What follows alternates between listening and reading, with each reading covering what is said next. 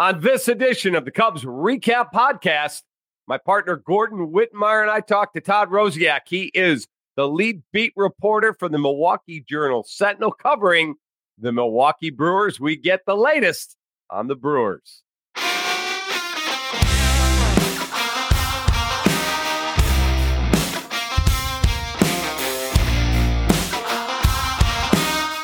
Welcome into the Cubs REKAP Podcast here on YouTube and anywhere where you get your audio editions of podcasts with my partner Gordon Wittenmyer. I'm David Kaplan. We have a special guest today. Todd Rosiak is the Brewers beat writer for the Milwaukee Journal Sentinel. He covers basketball. He's all over the place. All right, Todd. Gordon and I have been sparring about the Cubs and how good they might be able to be defensively. Not sure they have enough offense, but nobody has the pitching the Milwaukee Brewers have. So, how good is your baseball team this year? Yeah, I, I mean, you hit on it, Dave. It's it's it's pitching or bust for this team, and obviously the health is going to be the biggest issue for this team. Last year, uh, we saw the bad side of that. Um, pretty much every starter in that rotation uh, six of the seven guys that wound up taking the ball regularly spent time on the injured list. Corbin Burnes was the excuse me was the only one who uh, was not injured, and uh, he obviously had a really good year. But um, you know, it, it's it's a battle tested rotation. It's a very talented rotation. You've got a former Cy Young winner in Corbin Burnes. You've got a guy in Brandon Woodruff who uh, finished in the top five a few years ago in the balloting and you, have also got some uh, a couple of lefties now with Eric Lauer, Wade Miley, who you guys uh, obviously remember well too. So it's a it's a good mix of, of veterans. It's a good mix of talent. Um, you've got righties, you've got lefties, and, and, most importantly, they've also developed some depth. Uh, that rotation depth was really what killed them last year with the injuries. Now they've got what they feel is probably three, four other solid guys who, if injuries do hit them again this year, that they will be able to rely on and not really miss much of a step. So, um, definitely the strength of the team. Hey, Todd, uh, I've got this theory, and I'm not sure Kap agrees with me. If I'm wrong, you tell me I'm wrong. I might listen to you. Um, so, my theory is that if the wow. Cubs are going to be afraid of a team in the division, it should be the Brewers even more than the Cardinals for a lot of the reasons you've already said, we're talking about that pitching staff, but specifically, Burnes is coming in after losing an arbitration case. He's got a chip on his shoulder personally. Woodruff said the whole team has a chip on their shoulder. Uh, correct me if I'm wrong. For missing yep. the playoffs for the first time in what five years, four yep. years, five years, yep. um, um, by one game. And and and you could, in fact, you could pinpoint it if you want. The the series where uh, they got swept by the Phillies. They win the series. They're in the playoffs. Um, so that is a team that seems to me to have some kind of purpose in addition to all that pitching, where, you know, the Cardinals are strong in a lot of places and they don't, you know, other than the corner infield spots, they, they, they don't really make your eyes pop. So, what do you think of that theory? Yeah, no, I, Gordon, I think you're you're you're spot on. If there there was one kind of overriding theme that I think I that, from, from yeah, my no. first my first three uh, weeks down in spring training was it's a motivated team uh, to get back to the playoffs, and they you know they certainly heard a lot of the uh, you know aside from the internal um, disappointment, you know they certainly heard a lot of the external disappointment as well. Uh, from the fans, you know, they're all human. They read social media. They know what's going on out there. And, um, you know, for, for better or worse, this is a, this is a fan base that has suddenly uh, become spoiled. Uh, you know, let's be honest. The, the, this was a, this was a franchise that, was was terrible for for decades, and then uh, you know Mark Attanasio buys the team slowly but surely starts investing in it, and uh, beginning in 2018 they go on this run where they're in the playoffs. Uh, you know every year for four years. That's unprecedented territory for the Brewers franchise. So you know the, the expectations, the bar has, has definitely been uh, raised for sure and you've got guys uh, you know who want to get back to that. Obviously you mentioned the Burnes thing. He's he's somebody that's going to definitely be motivated this year um, you know from a from an individual standpoint as well as a team standpoint. And then you've got guys like you mentioned woodruff. There are a few new faces on the team but um, you know those guys have things to prove as well. So it, it's definitely going to be a, a, motivated group, and and to a man, I would say of the veterans and the returnees that I spoke to uh, when I was down in Arizona. Uh, you know, they want to get back, and that's the number one goal is to get back to the playoffs. Okay, so my friend and partner Gordon Wittenmyer, we spar a lot because we disagree on a lot. I love I it. Look, I look at your team pitching wise, no question, really good. My issues with the Milwaukee Brewers from an outside perspective is a when you've had opportunities to push your chips in the middle, ownership has not done that. They've had a chance at times where you go, boy, they got a lot of talent. They got kids in the minors we're all in. Let's try to win. And I don't see it. And I question your everyday lineup offensively. Tell me why I'm wrong. Yeah, I, I think you're you're also right in the ballpark with those two those two thoughts. Um, I'll I'll I'll, I'll kind of go over. You know, when I was talking about the fan base, I'll kind of go over the last, let's say, since the trade deadline last year. Everybody remembers the Hader trade, right? Yep. So the, this is this is kind of like the, the this has been the narrative of the Milwaukee Brewers since the Hader trade. You have trading away the best closer in baseball in the midst of a playoff run. You missed the playoffs in the by one game. By yeah, one game. By, by one game. You you trade Hunter Renfroe and Kolten Wong, two of your best players in the offseason, and essentially don't bring that quality of player back. You spend no money in free agency Craig Counsell is in the final year of his contract, so you want to call him a lame duck manager. Go ahead. Corbin Burnes blasts the franchise because of what happened in arbitration. You open up the, the spring training and you've got injuries to two key players already in Aaron Ashby and Tyrone Taylor. And then you've got a big fight going on behind the scenes uh, regarding public money uh, tax money going to uh, the to the ballpark to try to uh, put put that in for uh, internal improvements and so forth to keep the team in place. So this is the narrative that's been going around the team for the since the trade deadline last year. It, it has not been good. And Dave, to, to to talk to your point specifically, there there is a, a narrative that you know the, the Brewers have not been as aggressive as they sh- as they have been in years past in terms of spending money in free agency. Uh, they've got a number of top prospects, as you noted. Uh, it, it's probably unlikely that that any of them, or maybe one of them, will start uh, the season this season uh, on the big league team because of service time uh, manipulation and that sort of thing. Uh, so it, it, it's it's a bad. It's just it's just been a bad buzz around this franchise since the Josh Hader trade, and then you throw in the fact that the offense had did struggle. It, has been really a, a, struggle for this this team offensively since 2020. Um, the, the pandemic year, obviously, um, it, it, it just they've never really been able to get back on track. They've been a very homer reliant team. Uh, not a lot of on base, struggle to score runs. Um, you know, average is not great. How, how, however you want to put it, it's it has not been a consistent cohesive lineup, and a lot of that can be traced back to Christian Yelich and his struggles as well. But um, you know, the offense because that because because let's be fair, that that is one place where they went all in, but you you expected to get you know Ryan Braun in his prime back, you know, yeah. Uh, you know from the other side of the plate, but nonetheless, and you didn't. You got a regular guy. Right. Yeah. Yeah. It's a, you know you look back at that Yelich the deal, and at the time when they signed it they were absolutely doing the right thing. They they were signing. He was signing an under market deal to uh, stick with the franchise for the long term, and it looked great.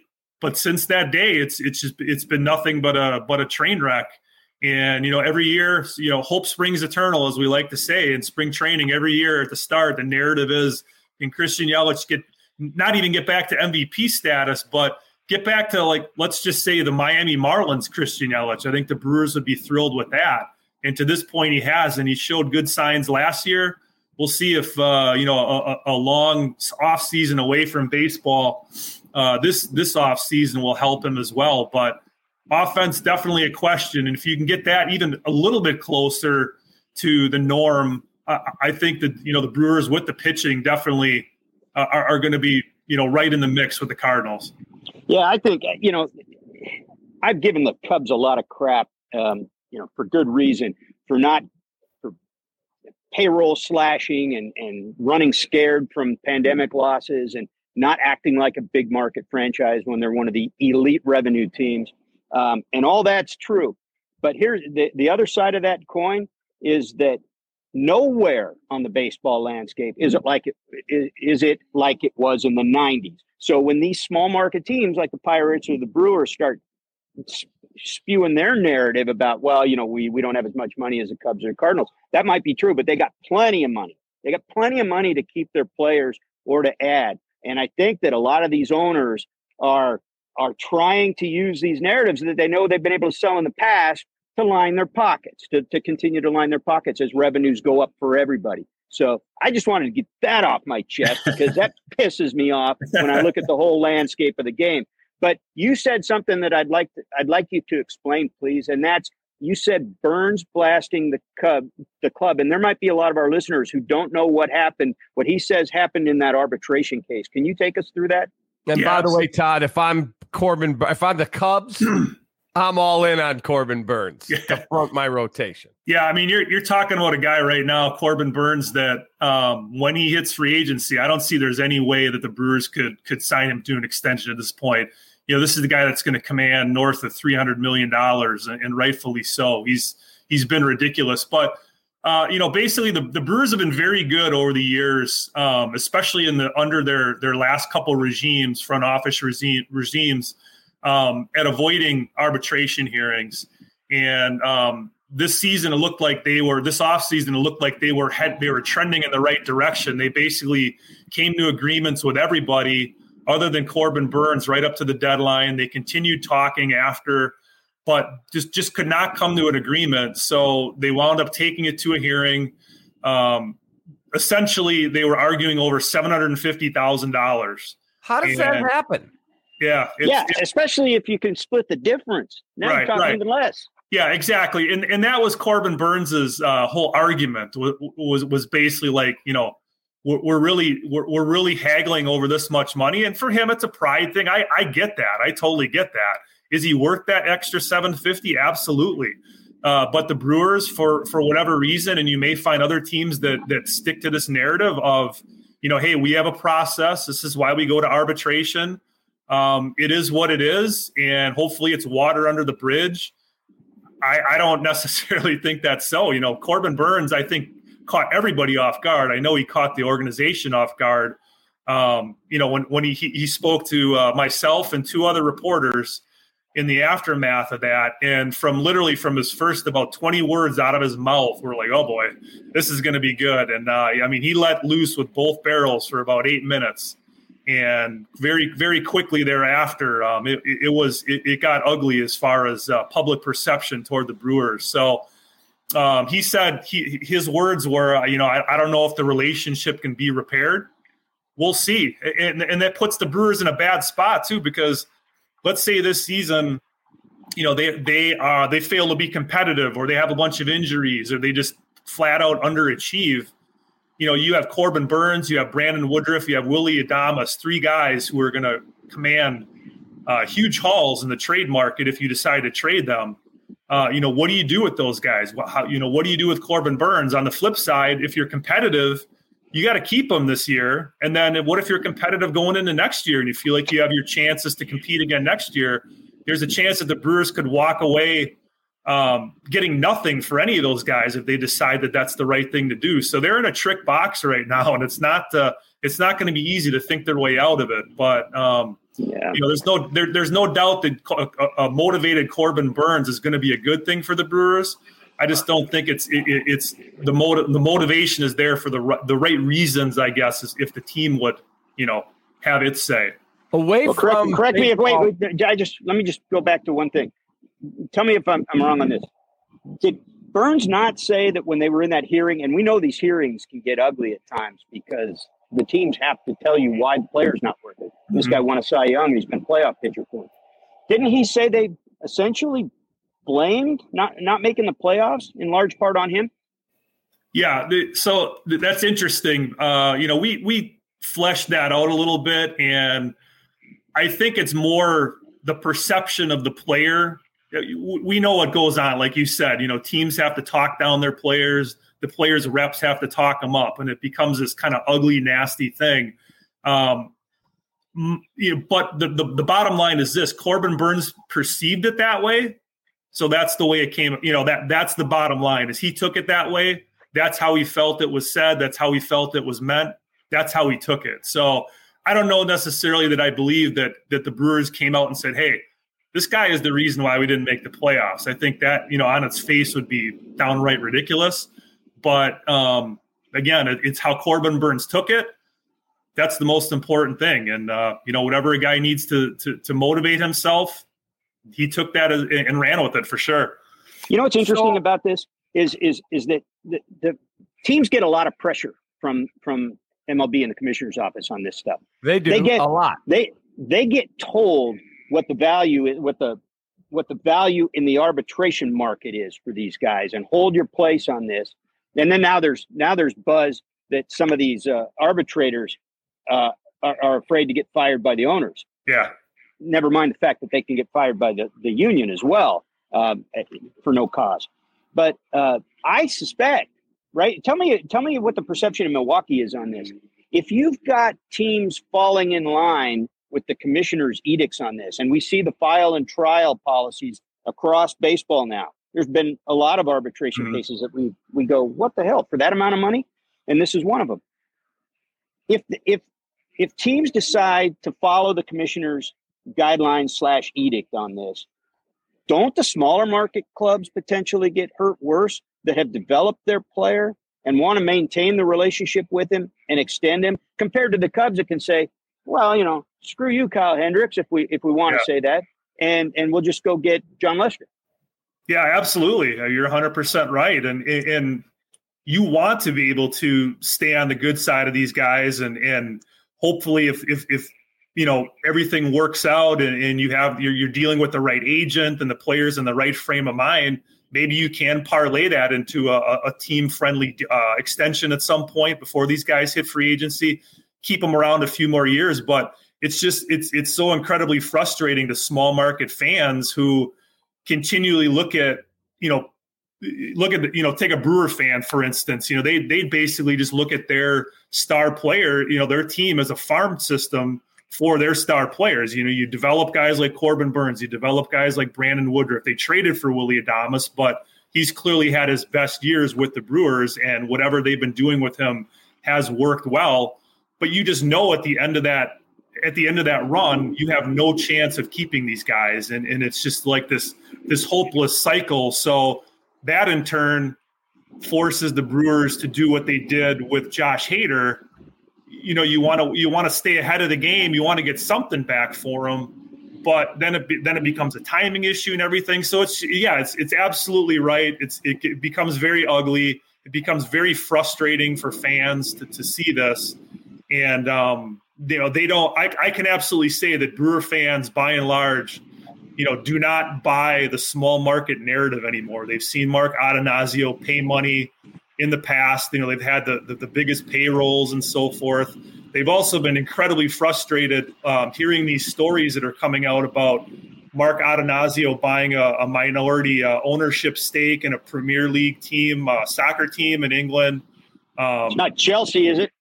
Uh, no, not Chelsea. Um, buying, uh, you know, spending exorbitant amounts of money on sports memorabilia and stuff it doesn't it, it doesn't play any uh, you know of course he's he's free to spend his money however he wants but to a fan seeing you know you're hearing the, the franchise saying we want to do everything we can to win a world series but then the reality is they're not spending like fans think they should and then the owner's buying these other things too. It's conflicting messages. So again i just go back to the whole narrative and the whole feeling around this franchise uh, you know, I grew up here. I, I followed the Brewers since I was, you know, a little kid, and I can never remember as much discontent and as much dissatisfaction about the team. Uh, you know, in, in 40 plus years, it's amazing, and, there's, and we're still talking about a team that is very much in position to make the playoffs this year. Man, yeah, yeah you're, you're talking about Norwich City is yes. the soccer team. He's going to yes. own oh. six 16% of it. I want to go back to something you said. You're standing there with two other people, and there's Corbin Burnes, Cy Young winner, big name guy. And I, we've all been there. I've been doing this north of 30 years. You guys have been doing it forever. When you get an athlete or an executive or a coach, and 20 seconds in, you're like, oh my God, this is gold. Like, take me back to the what's your favorite one, both of you, that you can remember? Because I remember some doozies. Gordon, I mean, you have way more experience than I do. I, I, you know, I've been in the business for 30 years. This is my 13th year covering ball.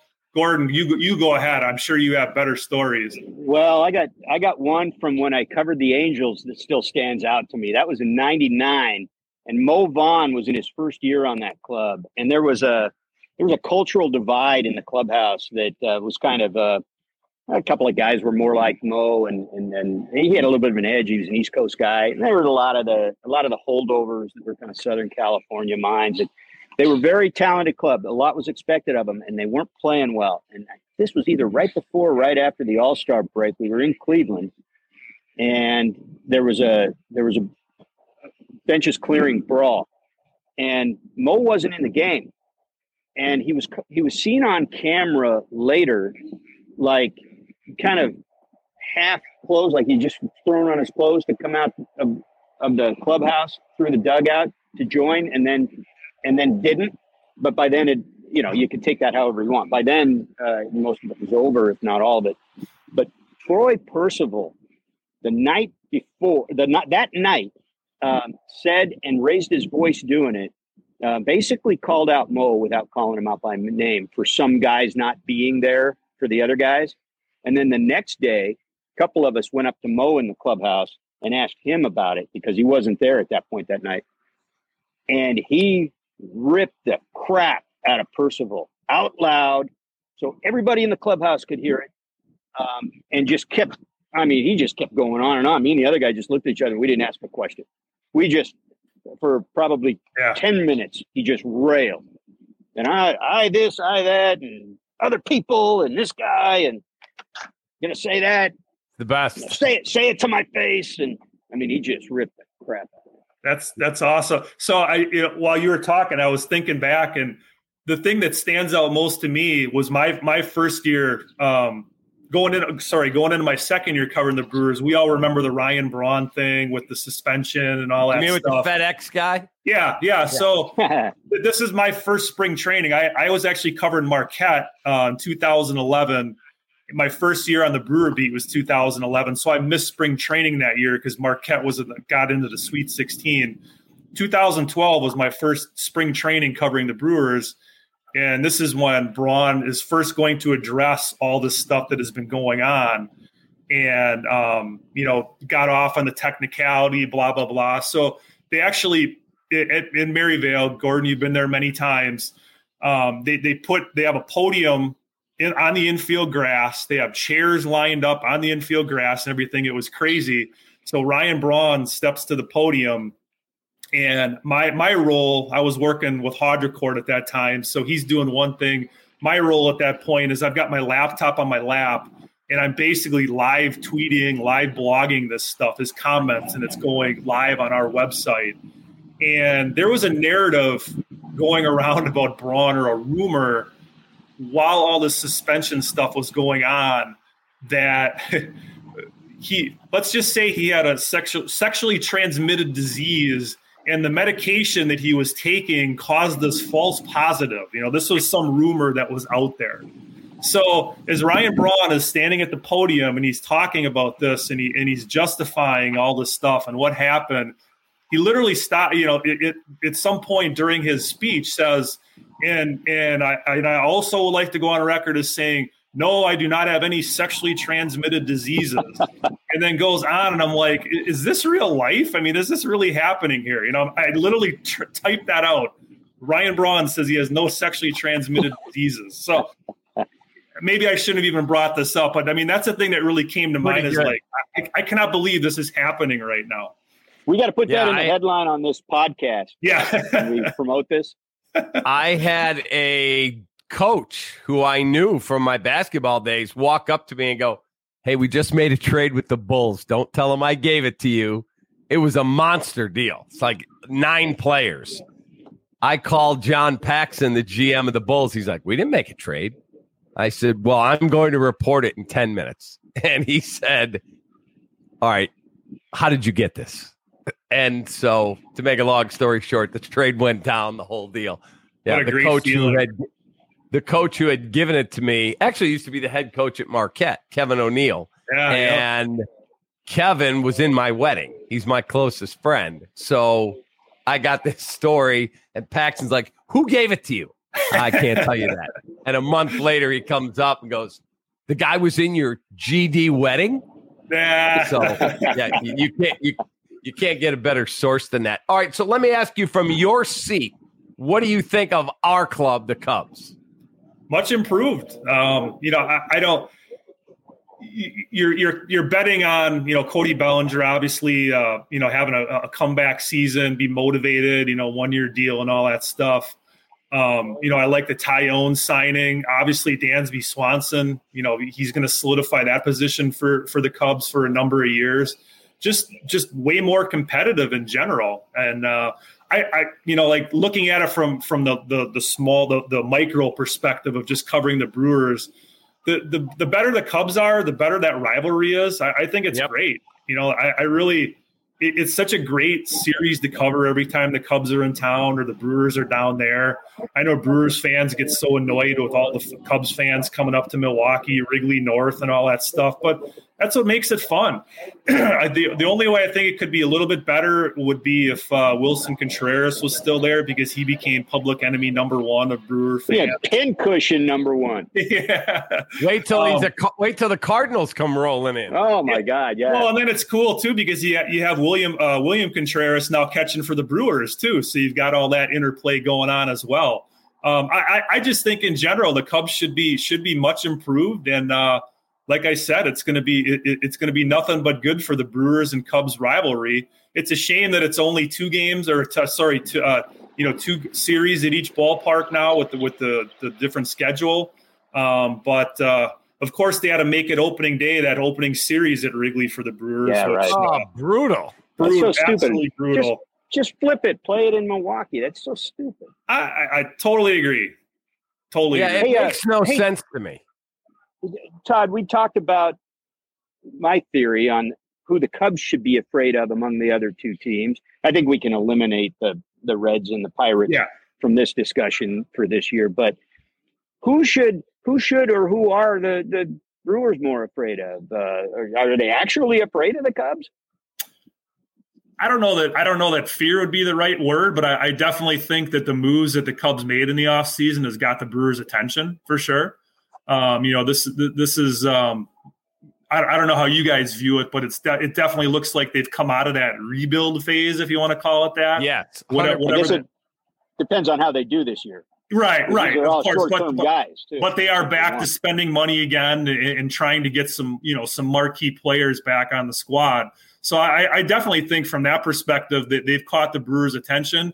Um, but you know, I think if you if you um, you strap a lie detector to each and every guy in the Brewers clubhouse, I don't think there's any question that they look at the Cardinals again as the you know their their primary uh, target or their you know their their primary um, you know competitor this year in, in the in the Central. And it, you know the Cardinals have just they've had the Brewers number for for however many number of years. It's uh, they small ball them to death. They get just you know they make just the right moves at the trade deadline uh, Arenado and Goldschmidt kill them every year.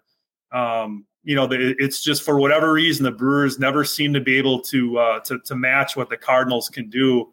And uh, I, I, I do think again that this season they they would be looked at as the team to beat, but with the pitching the Brewers have, you you certainly cannot discount them either. If, if the Brewers don't win this year, and Corbin Burnes is pitching for the Yankees or the Red Sox or the Cubs is this the last really great chance to win a division and make a run?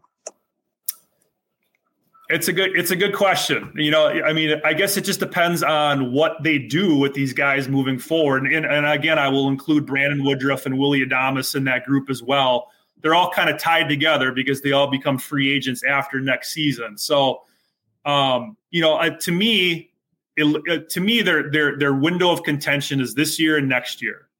Um, you know, let, let's say they compete, they get into the playoffs this year. uh, you know, what, whatever happens, they don't win the World Series this year, but they can come back with that same core again next year. I think you got to let it ride. You know, you, you definitely have to let it ride, but there's no question that the window is no more than this season and next season. Brewers have a lot of talent in the minor leagues. The problem is that talent is almost all positional, not pitching. So they, you know, they they caught lightning in a bottle with what they had pitching wise, mostly developed internally, but they made a couple of good external moves, and they had this window of opportunity, and that's what frustrates Brewers fans so much. Is this is a franchise that has never, ever, ever been able to develop its own pitching, and here you've caught lightning in a bottle. You've got this once in a lifetime rotation. And then you also had Josh Hader, Devin Williams. You had this incredible back end of a bullpen too to not even make the playoffs was was unconscionable last year. And if that happens again this year, whatever happens with the players moving forward, you know what happens next year, it's going to drive fans crazy for years and years to come. So this is yeah. going to have to be this is going to have to be the time that uh, you know you, you, either put up or shut up, and and we'll we'll see what happens. But again, it all goes back to health for me. If they can keep these guys healthy, I see no reason why they can't at least get a wild card. If they don't, total total disappointment. How much do the do the fans up there, not the players, they're pros. They'll they'll play for another team in a second. They they want to make their money. I get it. How much do the fans dislike Cubs fans and the Cubs? Oh God, I mean it's un, uh, you can't even put it into words. You can't put it into words. And for me, that's what I was saying before about it's that, that's why this this series is so much fun. And it drives it drives Brewers fans nuts that these that, that the Cubs fans drive up in droves, take over the ballpark. You know, the, it it just it galls them to no end. And, and again, you know, having grown up in this area, lived here my whole life, ever since they went to the National League, it's just it's just been this ongoing issue. You understood it kind of when the when the team was not very good, but now that the team has been competitive for X number of years, to see this still happening time and time again, uh, it, it, drives Brewers fans insane. And, and, and, there's arguments to be made. Well, it, you know, there's there's so many season ticket holders. How are Cubs fans getting a hold of these these season tickets? People are putting them on StubHub. They're scalping them. Whatever. If it's that big a deal, you know, sit in your seats if you're a Brewer fan. Come to the game. But I think a lot of times Brewers fans look at it as an opportunity to actually make some money. So they, they go ahead and sell them. And the end result is that the place gets taken over by Cubs fans and it's and it's two thirds uh, you know, people cheering for the Cubs. So no, you, you, can't even put into words the, the amount of frustration. And it also it bugs the fan or bugs the players too. You know, they do make comments about it, they do get frustrated about it but that only goes so far. You know, it, it's they they have a game to play. Their focus is on the game. Um, but fans drives them nuts. Before we let you go, I have a home in Oshkosh, and I walked into a bar, Jerry's Bar in Oshkosh, and I had a Cubs shirt on. I was not two steps in the door with my wife. Guy goes, another one. Yeah, yeah, so you're so you're you're one of those hundreds and hundreds of cars I always see with the Illinois plates driving north every weekend, uh, going That's up north us. here. God's yeah. country. God's country. You got it. Hey, I got one. Let me just throw one more follow up to something. All right, then we'll wrap it up right at the end, and just uh, just to reframe it a little bit. You, Burnes, Woodruff, and Adames are all free agents at the same time after next year. Right? Correct.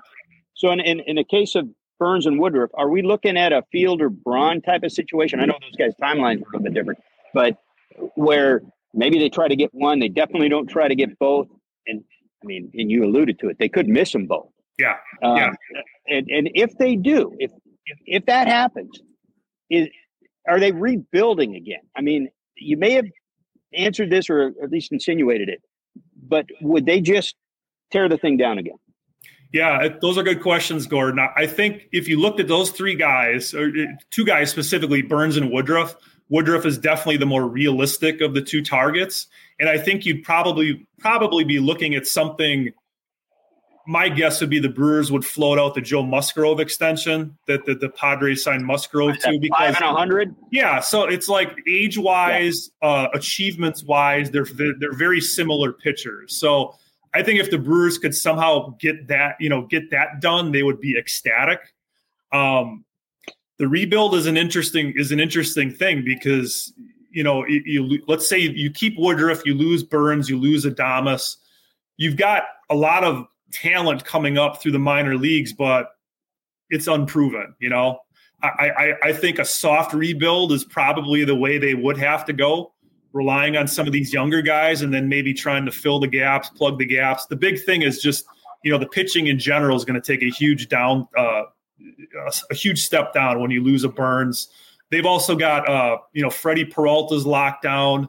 But Eric Lauer, who's been a really kind of a dark horse, a very unsung hero uh, uh, in the Brewers rotation the past few years, he's also going to be a free agent in that 2024 class too.